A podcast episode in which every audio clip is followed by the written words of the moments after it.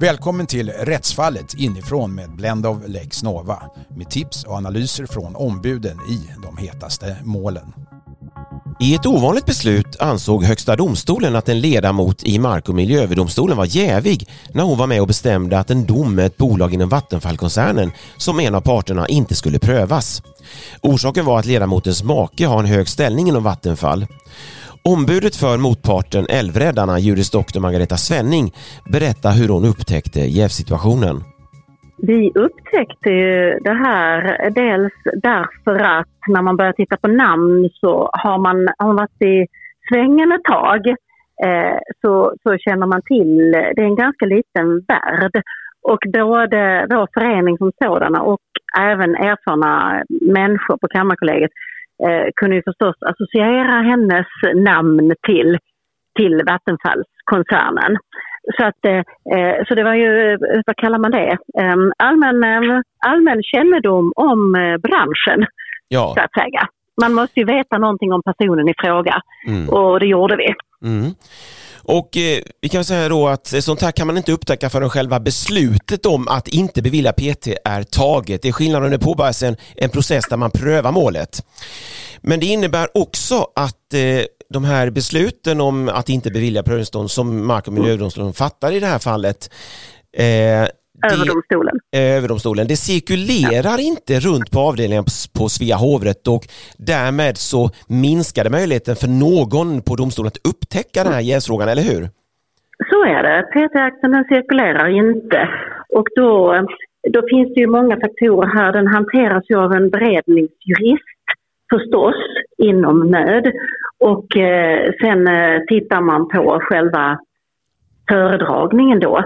Och då, eh, när det väl är tittat i konstellationen så finns det inte flera ögon på saken. Och det hade ju varit önskvärt om PT-akterna hade cirkulerat förstås. Mm. Men eh, i det första skedet eh, så föll det väl egentligen på själva domaren att reagera Dels på att hon hade då varit anställd på Vattenfall mm. själv och att hennes man är forskningsansvarig inom just vattenkraft på Vattenfall som är part i målet. Eh, varför reagerar inte hon själv på detta? Um, ja, det kan, man, det, kan man ju verkligen, det kan man ju verkligen tycka att hon skulle gjort. Uh, ja, man, får nästan, man får nästan fråga henne och sannolikheten för att hon vill svara är nog mycket låg. Mm. Men eh, jo, men absolut. Mm. Um, om man vet uh, vad det innebär att vara statstjänsteman uh, så är det ju så att jävsbestämmelserna uh, är ju utformade så att det är ju den tjänsteman själv som riskerar att få en jävsinvändning som bör reagera. Mm. Det ligger liksom både i, i i domstolsjävet och i förvaltningslagen. Så att det är ja. absolut som du säger. Ja, enligt, man, bör själv, man bör själv flagga. Ja, och enligt rättegångsbalken så är det ett krav att domaren själv ska anmäla ja, sådana här situationer exakt. och om ja. domaren inte gör det så kan det påverka utgången i jävsbeslutet eh, och det är precis vad det har gjort i det här fallet. Det är en av de faktorer som gör att hon då mm. skulle anses jävig. Men mm. eh, jag skulle vilja fråga dig också inför HDs beslut så eh, begärde mm. HD att eh, Svea hovrätt och Mark och miljööverdomstolen skulle yttra sig. Hur såg mm. de själva på den här jävsituationen? De ansåg ju inte att hon var jävig. Och då har man väl tyckt att hennes koppling till Vattenfallkoncernen låg för långt tillbaka i tiden. Och sen kopplingen med hennes make ansåg man väl var av typ en sån här gammaldags delikatesskaraktär som ändå inte skulle diskvalificera. Alltså jag kan förstå att hovrätten inte helst förstås vill få mål tillbakaskickade på den här grunden. Men vi från eh, Älvräddarnas sida och förstås också från myndigheter och så tycker ju det är speciellt viktigt att de här målen som är lite kontroversiella blir avdömda av sitsar som är okej. Okay. Mm. Så, eh, så vi ser i ett större perspektiv. Eh, alltså den här personen, hon får ju för vår del symbolisera en företeelse som vi ser illa på förstås. Och sen finns det massa personligt i detta och det går jag inte in på utan det är ju mellan henne och hennes arbetsgivare på, på MÖD. Mm. Eh, vi ska säga det också att eh, du Margareta Svenning är juris doktor och expert inom miljörätt och mm. har arbetat på ja. Kammarkollegiet där du var med i ja. första instans men sen slutade ja. där och företräder då eh, via pro bono då, utan ja. att ta betalt då för eh, den ideella organisationen ja. Älvräddarna. Ja, och det är, det, det är den hatten du har på dig här. Ja, ja. Precis. Och eh, den tekniska ledamotens tidigare roll som anställd på Vattenfall, det grundade inte jäv enligt Högsta domstolen. Nej. Hur ser ni på det? Ja, det är ju en bedömningsfråga. Alltså, eh, jag förstår att människor cirkulerar, speciellt på den tekniska sidan. Någonstans i tiden går ju någon gräns för där en tidigare anställning inte längre ska föranleda en karantän vad det gäller eller att avdöma mål eller handlägga ärenden. Och, ehm, och då, då har man väl sagt att det där var för länge sedan. Eh, vi har faktiskt ingen synpunkt på det utan vi Nej. menar på att är den nuvarande situationen som räcker gott och väl ja. för att målen ska skickas tillbaka. Ja, och eh, vad vi eh, håller oss till här det är den så kallade generalklausulen då, punkten 10 i den här bestämmelsen i rättegångsbalken. Ja. Och ja. Eh, då handlar det om en särskild omständighet som är ägnad att rubba förtroendet till hans eller hennes opartiskhet i, i eh, målet. Ja, och det, det är klart att det är sådana här frågor man diskuterar med varenda nämndledamot i en kommunal byggnadsnämnd eller vad som helst. Att, att alltid känner man någon och kanske har man någon i familjen. Jag tycker att speciellt höga krav ska ställas på domare naturligtvis rent generellt. Och i överinstansen naturligtvis är ju PT-frågan, den är ju helt avgörande.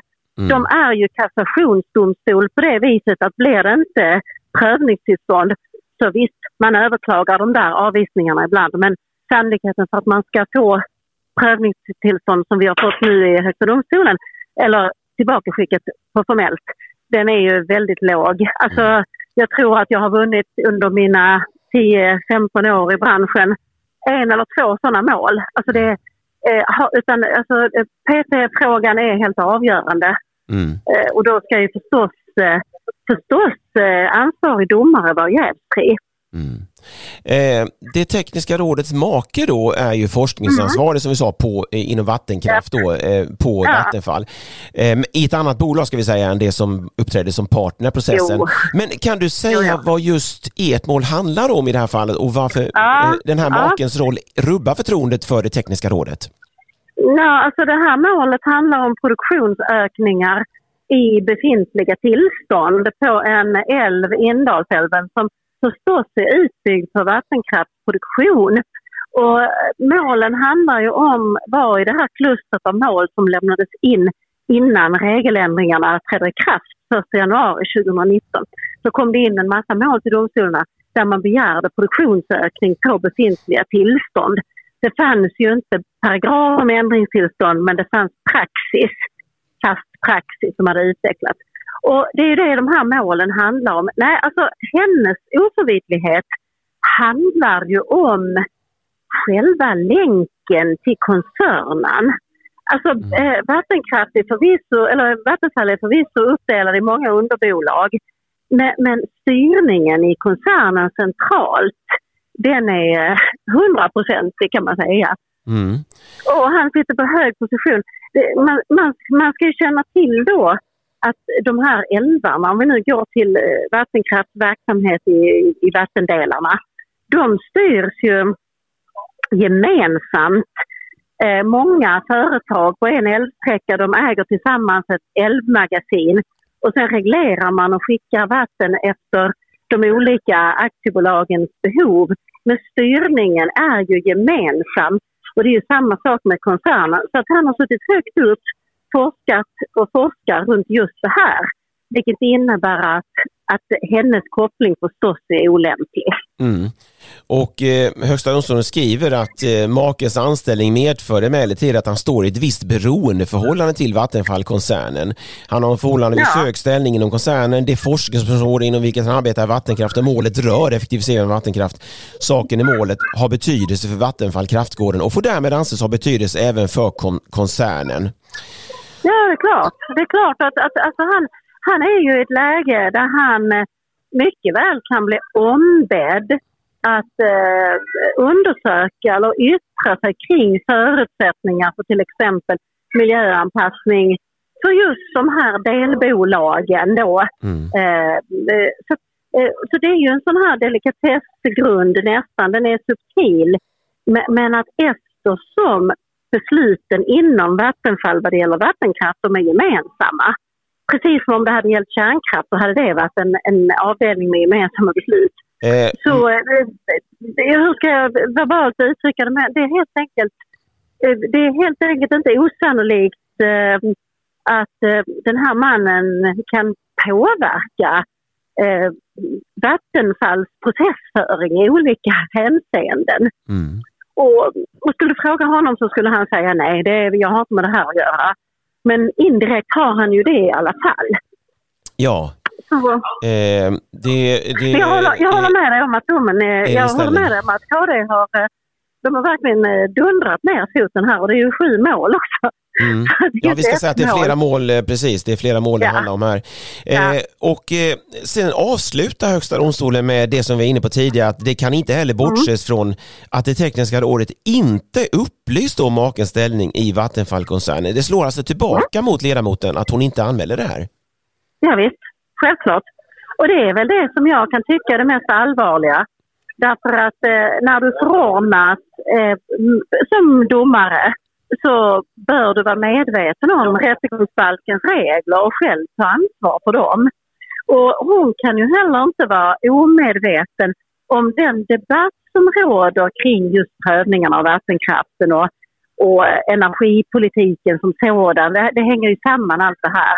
Detta är ju storskaligt och viktigt för elproduktionen. Alltså, så att hon, hon måste ju rimligtvis som lever varje dag med en make vid köksbordet som pratar om det här också göra den logiska, liksom kausala tankevurparna att ja, jag ska nog inte döma mål där maken eh, sitter. Alltså det, eh, jag tycker lite som jurist tycker jag det är väldigt konstigt. Ja. Faktiskt. Men hon är väl eh, mer naturvetare förstås. Hon är anställd som naturvetare. Och då sitter ju inte det i baknacken som det gör på oss jurister kanske på samma sätt. Jag Nej, hon är tekniskt råd så att hon är inte juristutbildad. Ja. Eh, Nej, kan man säga ja. Kan man säga att domstolarna är för godtrogna? Ja, det tycker jag.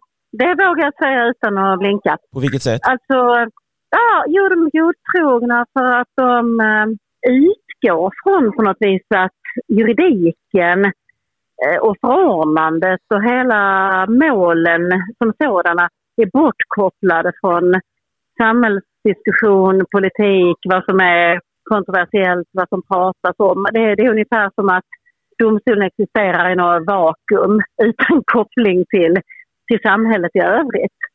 Och det här handlar ju om koppling till samhället i övrigt. Eh, den här tekniska, ehm. tekniska rådet har då tidigare mm. suttit i Mark och miljödomstolen i Nacka. Finns det mm. anledning att tro att eh, det finns mål där som ni nu kan gå tillbaka till och kanske få upprivna? Mm.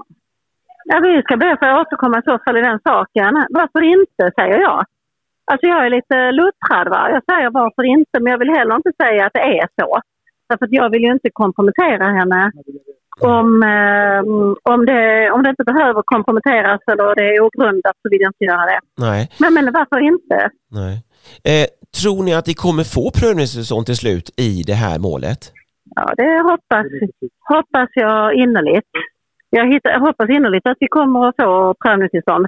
Och det är av materiella skäl. Alltså mm. vi, vi menar ju på att de här produktionsökningarna i dessa kraftbolag, de är inte så triviala som det ser ut. Och plus att vi tycker att Vattenfall har lämnat ett bristfälligt underlag det har vi redovisat i vårt överklagande. Och även Kammarkollegiet har ju förstås överklagat underrätternas domar. Så att, eh, det, det, det, hoppas vi på materiella grunder att vi får. Och så hoppas vi förstås på en bra sits, det gör man ju alltid.